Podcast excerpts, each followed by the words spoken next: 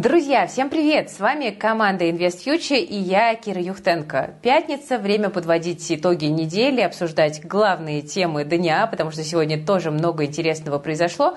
Поэтому давайте-ка будем погружаться в новости, чтобы не пропустить ничего важного. Ну, если вам нравится работа нашей команды, то обязательно смотрите видео до конца и ставьте лайк под этим роликом, потому что для нас ваша поддержка очень важна.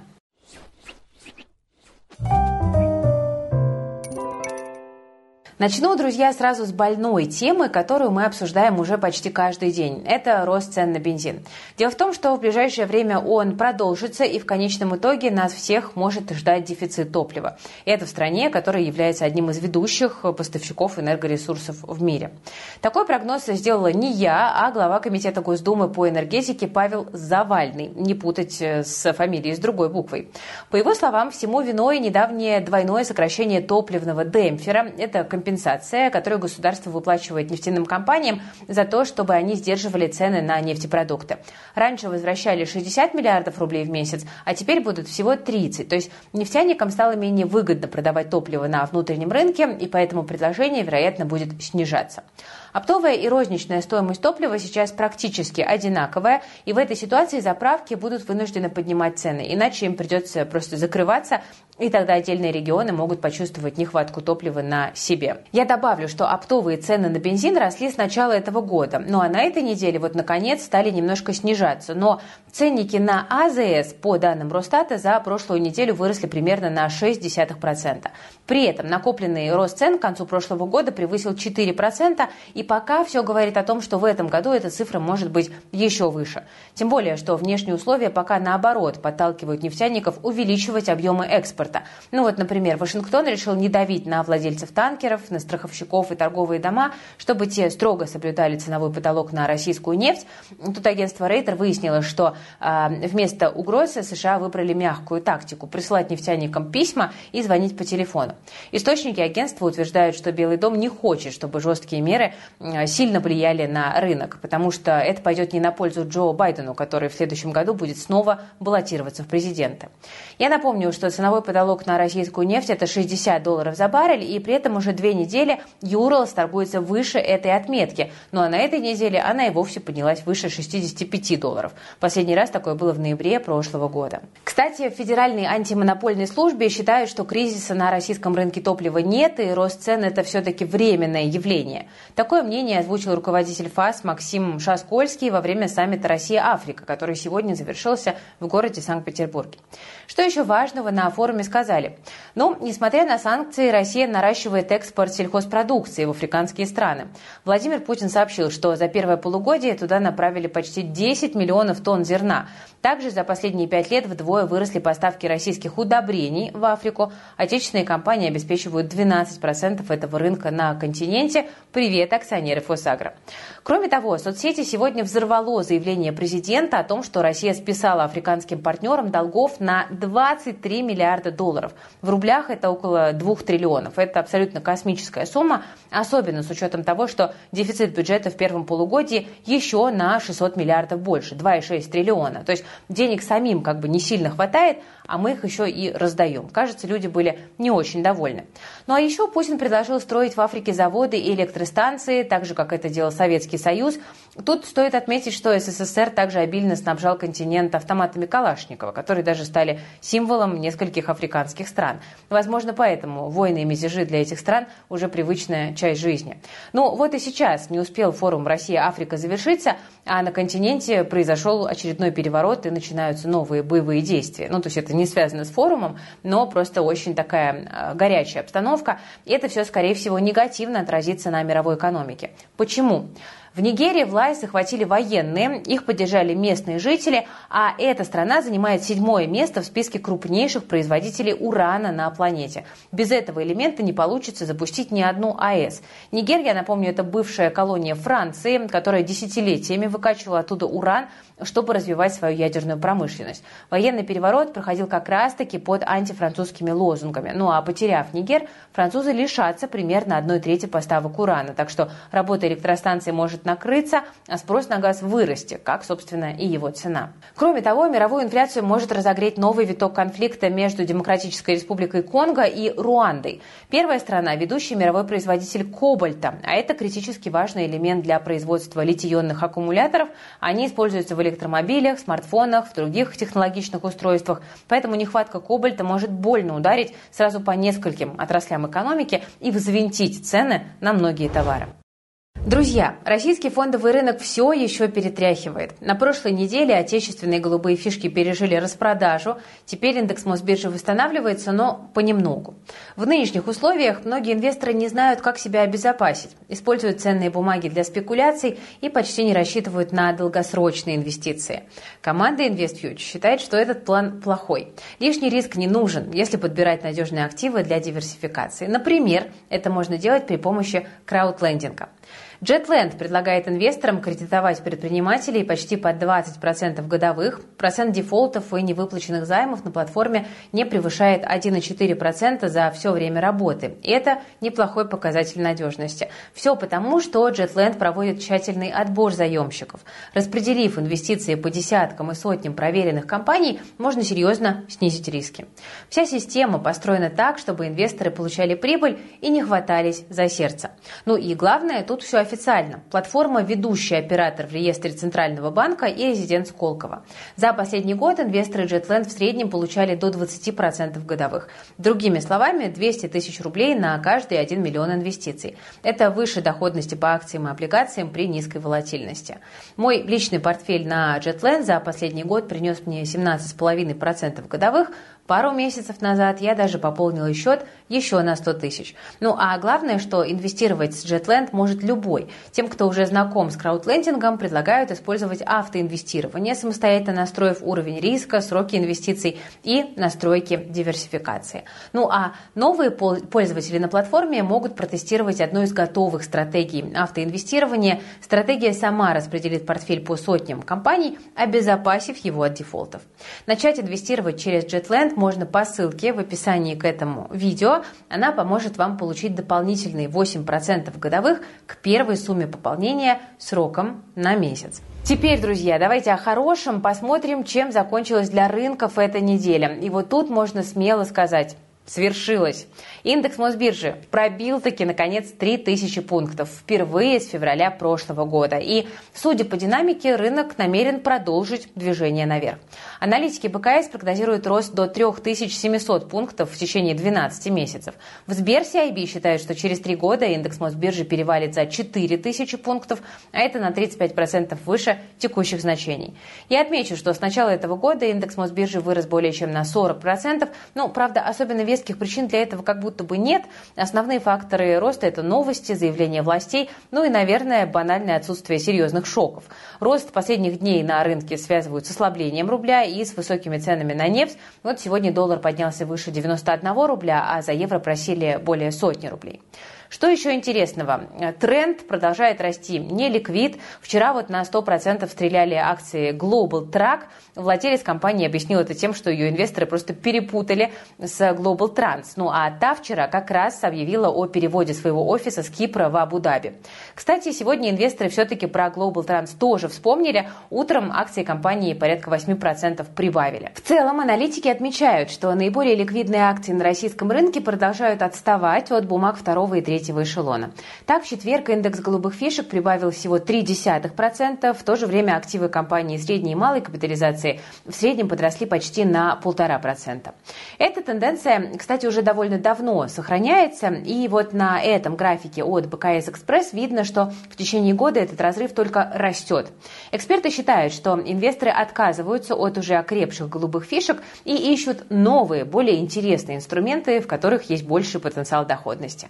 Но друзья, тем не менее, я бы вам все-таки советовала быть аккуратнее со вторым и третьим эшелоном, потому что эти акции могут в любой момент как взлететь на 40-50%, так и упасть настолько же или даже выше. Так что тут особенно важно взвешивать риски и не пороть горячку. Но если очень хочется рискнуть, то можно, например, скопом закупиться бумагами третьего эшелона, но максимум на 5-10% от портфеля. Так что, если что, не говорите, что я вас не предупреждала. Но, как говорится, не акциями едиными. В России стали чаще покупать ювелирные украшения и все больше рассматривают их в качестве потенциальной инвестиции в твердую валюту. Это свежие результаты исследования сервиса Тинькофф Кредит Брокер. Более 70% опрошенных либо не поменяли частоту покупок по сравнению с прошлым годом, либо начали покупать украшения еще чаще. Причем интерес к ювелирке увеличивается даже несмотря на рост цен. А вы говорите кризис. За первые 6 месяцев этого года средний чек на украшения украшения прибавил около 15%. Эксперты рынка отмечают, что инвестиционный спрос на драгоценности сохраняется на фоне нестабильного курса рубля, но ювелирные украшения становятся значительно дешевле ровно в тот момент, когда вы выносите его из магазина, как с автомобилем. Так что с такими инвестициями будьте осторожны, но стоит отметить, что основная причина покупки украшений – это все-таки желание кому-нибудь их подарить. Ну, например, любимой женщине или себе любимому, что тоже встречается нередко. Эх, тут могла бы быть реклама какой-нибудь дорогой ювелирки, но такого рекламодателя у нас пока нет. Так что продолжим. Если финансы позволяют, то еще можно порадовать себя покупкой квартиры, особенно если вы рассматриваете вторичное жилье. Предложение на рынке в основном превышает спрос, а цены в среднем по стране на целых 40% ниже, чем в новостройках. Но, возможно, ситуация скоро изменится. Как мы помним, стоимость новых квартир пошла наверх после того, как появились льготные ипотечные программы от государства. Уже в этом году в России могут появиться такие же предложения и на вторичном рынке жилья. И, возможно, сейчас есть шанс залететь в последний вагон и купить квартиру, пока цены не уползли наверх. Ну, а если вы, кстати, еще не определились, в каком именно регионе купить жилье, то тут советую вам ознакомиться со свежей статистикой от Домклик. Там подсчитали, что э, в России в некоторых регионах можно купить э, вторичку с максимальной скидкой и рассказали, в каких именно. Лидером стала Тюменская область. Там продавцы готовы скинуть 2,5% от стоимости. То есть, если квартира стоит 5 миллионов рублей, то вы можете сэкономить 125 тысяч. Для сравнения, в Челябинской области торговаться за вторичку вообще не готовы. Ну а, например, в Подмосковье максимальная скидка, на которую можно рассчитывать, это всего лишь 2%. Кстати, скорее всего, через пару лет ипотеку можно будет оплатить не только традиционными рублями, но и цифровыми. Правда, как именно будет работать этот инструмент на практике, пока не до конца понятно. Тем не менее, российский бизнес уже высказал свое отношение к цифровому рублю.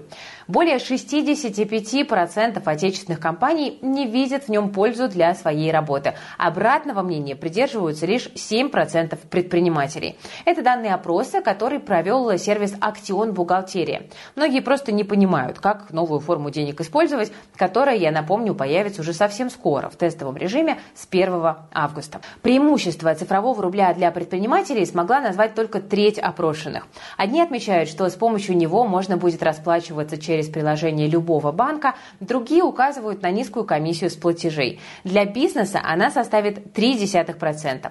Третьи ставят на надежность цифровой национальной валюты, потому что выпускать и контролировать кошельки с цифровыми рублями будет исключительно Центробанк. В самой компании «Актион Бухгалтерия» считает, что цифровой рубль означает полный контроль государства за движением денег, и поэтому в компании пока видят в этом инструменте больше рисков, чем реальной пользы. И вопросы к новой форме рубля есть не только у бизнесменов, но и у обычных россиян. Ну вот, например, один из наших подписчиков где-то прочитал слух о том, что цифровые деньги будут храниться в кошельке всего лишь один месяц. Это, кстати, уже опровергли в Центральном банке. Там заявили, что никакого срока годности у цифровых рублей не будет, и просто сгореть они не смогут. То есть тут все как с бумажными деньгами в кошельке или безналичными средствами на счете. Пока человек не решит их потратить, цифровые рубли останутся с ним. Ну, по крайней мере, так предполагается. Ну, а если вам, кстати, еще до конца непонятно, что за зверь такой цифровой рубль, что с ним нужно делать, вы можете посмотреть наш специальный репортаж на эту тему, ссылочка в описании есть. Друзья, сейчас будет для вас полезный анонс. Вот скажите честно, у скольких из вас есть финансовая подушка безопасности? Не просто там 10-20 тысяч рублей в тумбочке, а настоящий неприкосновенный запас, который позволит вашей семье хотя бы полгода жить и не задумываться о деньгах, если что-то пойдет не так. Вот если ваш ответ нет, значит вы плохо слушали мои советы по финансовой грамотности, потому что у меня есть подушка безопасности на трех членов семьи, ее хватит на полгода, вот как раз-таки на тот случай, если мы решимся источника дохода. И у любого финансово грамотного человека такая подушка быть должна. Я понимаю, что некоторые думают, что скопить там большую сумму – это непосильная задача, но это на самом деле совсем не так. Вот недавно мы в подписке в плюс провели бесплатный урок, и там рассказали, как накопить полмиллиона без особых усилий. И, кстати, этот урок можно совершенно бесплатно посмотреть. Вы удивитесь, когда поймете, насколько это легко, хотя звучит немножечко, знаете, так по инфо бизнесменски, да, но на самом деле, спойлер, одни налоговые вычеты – это примерно там 140 тысяч рублей, которые вот просто у вас в руках буквально находятся, а вы их очень часто не берете. В общем, если хотите разобраться, что такое финансовая подушка, зачем она нужна, как ее увеличить, то скорее смотрите запись открытого урока от Татьяны Юзвак. Вы спросите, где ссылка? Конечно же, она в описании. Теперь, друзья, момент откровения. Я предприниматель, и я страдаю депрессией. Хотя и делаю вид, что я просто устала, но волноваться за меня не стоит, потому что, как выяснилось, в нашей среде это довольно популярное явление, так что я тоже не буду расстраиваться. Оказывается, треть бизнесменов страдают депрессией, а более 70% основателей компаний беспокоятся о своем психическом здоровье. Я, кстати, иногда тоже. Это выяснили ученые из Стэнфорда и Калифорнийского университета в Беркли. При этом эксперты выделяют отдельный вид депрессии, который характерен для предпринимателей. Ее называют высокофункциональной депрессией. То есть в этом состоянии человек может работать, он способен выглядеть вполне благополучно, но вот радости от жизни он не получает. Например, все достижения или там ранее любимые хобби больше не приносят удовлетворения. При этом свое самочувствие такие люди, как правило, списывают на усталость или банальный стресс. Так что, если вы предприниматель, если вы чувствуете себя подобным образом, то рекомендую что-то срочно с этим делать. Тем более, что впереди выходные, а значит, есть целых два дня, друзья, чтобы забыть обо всех делах, проветрить голову и просто классно провести время со своими близкими. Потому что, если отложить шутки в сторону, то депрессивное состояние – это очень, между прочим, серьезно, и статистика страшная. Ну, а если вы еще не знаете, чем заняться в эти выходные, то я вам могу предложить провести время с пользой, тем более, что для этого нужно всего лишь включить наше свежее интервью с Василием Соловьевым из Росагеры. Я честно вам скажу, что меня вот такие беседы, как у нас получилось с Василием, всегда очень мотивируют и заряжают. Особенно, когда вокруг все вот так неопределенно, да, там растут инфраструктурные риски, рубль скачет, рынки лихорадят от плохих новостей. Но вот если посмотреть на это все с философской точки зрения, то выглядит оно немножко иначе. И можно научиться адаптироваться к действительности и принимать взвешенные решения решения. Это, кстати, касается не только инвестиций, но и жизни в целом. Поэтому, друзья, если вы хотите вдохновиться, получить тонну полезной информации, то ссылочка на наше интервью с Василием Соловьевым есть в описании к этому видео. И тут еще, знаете, такой момент. А, я сказала в этом выпуске, что у нас есть материал на вторую часть, но мы его пока не монтировали. И я поставлю задачу на монтаж, если мы наберем 3000 лайков, и я пойму, что вам интересно. Там не хватает 700 лайков, ну и как-то надо все-таки держать свое слово, а интервью мне выложить очень хочется. Поэтому давайте-ка поднажмите, пожалуйста, поставьте э, лайк под интервью, и тогда мы на следующей неделе обязательно выпустим для вас вторую часть, и мне не придется выкладывать ее, не набрав то количество, которое я попросила. Слушайте, ну и в завершении выпуска хочу э, ответить снова на комментарий о рекламе на нашем канале. Это как-то стало слишком часто, ну да ладно. Тут один из пользователей сравнил меня с Еленой Блиновской, э, ну, ее советы по погашению обращению, как вы понимаете, носит такой довольно сомнительный характер. Но, знаете, во-первых, на такие комментарии я уже давно не обижаюсь, потому что сразу видно, что этот человек просто у нас не учился и не в курсе того, насколько серьезно и глубоко мы прорабатываем наши платные курсы. Тем более, что и бесплатную информацию, в отличие от королевы марафонов, мы даем в изобилии. У нас на канале две с половиной тысячи видео полезных. Так что смотрите, пользуйтесь на здоровье. Как говорила сова из мультика про Винни-Пуха, безвозмездно, то есть даром. К тому же, смотрите, у любого качественного и полезного продукта всегда есть какая-то монетизация. Ну вот, например, курсы брокеров, о которых тоже там писал человек в комментариях, продают вам услуги этих самых брокеров. Наша модель в этом смысле честнее и прозрачнее, потому что мы продаем конечный продукт, и мы уверены в его уровне на 100%.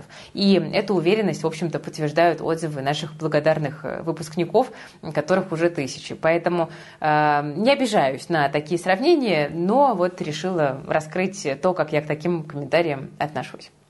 Друзья, на этом на сегодня все. Спасибо за внимание. Ссылочка на открытый урок о том, как создать подушку безопасности быстро и без боли в описании к этому видео. Ссылочка на интервью с Василием Соловьевым тоже есть в описании к этому видео. С вами была Кира Юхтенко. Вы смотрели Invest Future. Берегите, пожалуйста, себя, своих близких, свои деньги. Ну и следующий наш новостной дайджест выйдет уже в понедельник. Отдохните хорошо.